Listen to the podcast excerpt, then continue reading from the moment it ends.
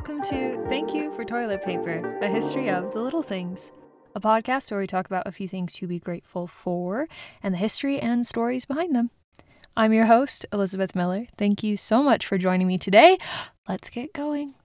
Over the course of today's episode, I have learned a very important thing. I have learned that I struggle to spell the word handkerchief.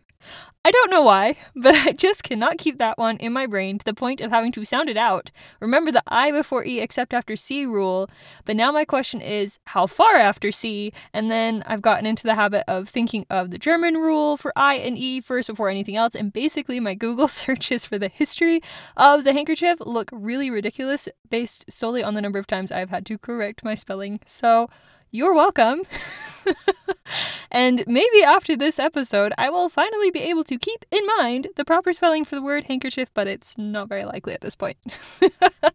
today's episode was suggested by a friend, so shout out to her for today's topic. Thank you. We are going to be talking about handkerchiefs and tissues. Now, for me, when I think of handkerchiefs, I think of waving them to send someone off on a grand adventure. My mother has a large tapestry in our home of a knight riding away from his love with her scarf or handkerchief tied around like his arm or maybe his waist. Waist would be a very big handkerchief. It's probably his arm. I should go check. So that's usually what I picture first, followed by like hygiene concerns for what to do with a borrowed and used handkerchief. Very opposite ends of the spectrum, like emotionally there, but those are the things that come to mind. So we've got the reusable and sometimes fashionable handkerchiefs, as well as the disposable tissue. So today we're going to take a look at both. Now, I am rather embarrassed to say this, but I don't think that it was until I was living in Germany that I realized that I only knew paper tissues by the brand name Kleenex. And what I mean by that is that I would often say I needed a Kleenex as opposed to I need a tissue. And I mean, I said both, but the power of the branding of Kleenex was such that when I was trying to translate the word into German, it was only then that I realized, oh my days, that's right, Kleenex is a brand, not the universal term for a tissue. so yeah, that took a moment to sink in, but I don't think that this is unique to just growing up in the States. I learned that while there's a German word for tissue as well, the one that I used most often while I was over there was also a brand name for tissues. I would ask for a Tempo when I needed a tissue. Tempo is a brand of tissue, German.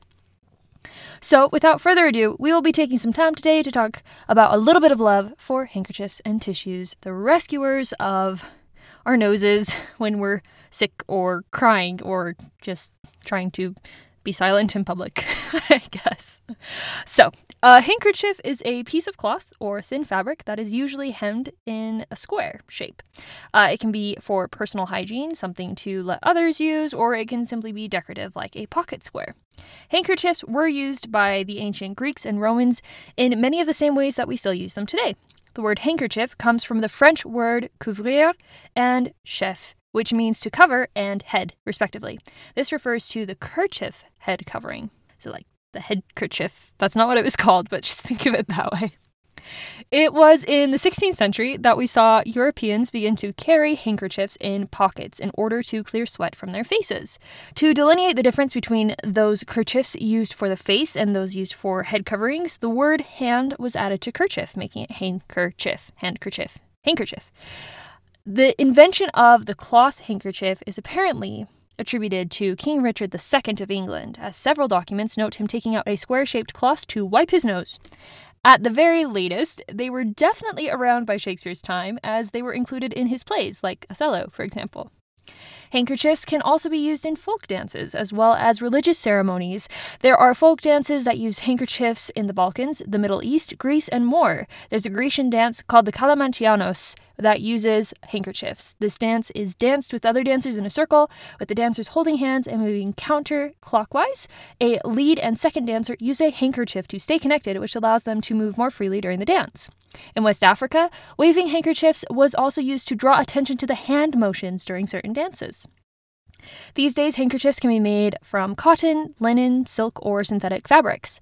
While handkerchiefs can still be practical, they can also be used simply decoratively, or even as a way to mark class or status. Handkerchiefs can be used to carry items. I remember as a kid seeing the image of a person There's also usually a kid in my mind, but maybe I just needed that like similarity. But it was a person who had their lunch or their goods tied up in a handkerchief attached to a stick.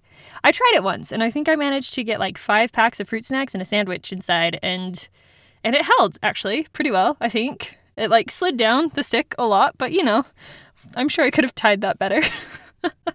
Handkerchiefs can also be worn, of course, and in the UK, wearing a handkerchief tied at the corners around one's hair came to be associated with the seaside. Handkerchiefs can also be used to make a tourniquet to stop bleeding. They can be used to clean both the house and sweat from our brows, but not in quick succession. Like, don't dust your house and then use the same. Anyways, that makes sense, right? They can even be used as a makeshift gun cleaning cloth in a pinch. They can be used to polish and repair shoes, hold hot cooking utensils, make a bandage or a sling, and much more. By about the 18th century, white handkerchiefs were waved at events as a signal of approval. This was usually done by the women, as the men more often waved their hats. Men would often wear handkerchiefs with their suits in the pocket, which at this point earned them the name pocket square or pocket handkerchief. This trend of pocket squares got started in the 1920s and continued on strong through the 60s, and there's recently been a revival in pocket squares again, and some have attributed that to the rise of television shows like Mad Men and kind of bringing that back. There are different rules with pocket squares as well, like one that I saw recommended not matching your pocket square with your tie necessarily, like instead using a secondary complementary color that's in the tie for the pocket square, because if it's all one, it draws attention away from your face, and your face is what we want to see.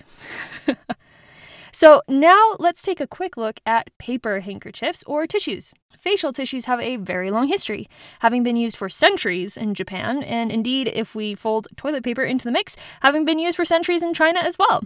But you can check out the toilet paper episode for more information on that. In the United States, the name synonymous with tissues is Kleenex, as we already mentioned. Part of what makes Kleenexes especially useful was the implementation of the microfold process. This process came from Kimberly Clark, a paper manufacturer in the United States. So it's not a person, that's like the name of the manufacturer. By breaking down the rigid nature of paper with micro folds, this increased the absorption capacity of tissues. And Kimberly Clark used this in their production. And in the 1920s, they developed a product called Kotex that was made to help with women's periods. There were sanitary pads. The Kotex used a new creping process made by Frank Sensenbrenner and Ernst Mahler. They layered sheets of tissue to create the Kotex. Kimberly Clark also produced a crepe paper that was used as a filter in gas masks during the start of World War I. The name Kleenex came in 1924 when the company was choosing the name for a product that was going to be marketed as a cold cream remover. 1924 saw the introduction then of the first facial tissue in the West, at least. As I already mentioned, they'd been around in Japan much longer. The Kleenex was a disposable way to take care of your nose and whatever else you needed to and replace the use of cotton wool or face towels to do that job. In 1925, we had the first ad for Kleenex tissues, and it claimed that you could use them to keep your face as pretty as the Hollywood stars. A few years later, Kleenexes were marketed as helping with colds and hay fever, and by 1930, the marketing slogan was, quote, don't carry a cold in your pocket, close quote. These days, the word Kleenex is used to refer to any type of tissue, whether or not it's actually made by Kleenex. In fact, the brand Kleenex is even recognized outside of the United States. So, whether you need it to clean the sweat from your face, or clear your nose, or wrap up some fruit snacks in a sandwich for a new adventure, handkerchiefs and tissues have been through thick and thin with us for centuries, and for that I am very grateful. That's it for this week. Thank you so much for listening, and I hope you have a marvelous day. Take care.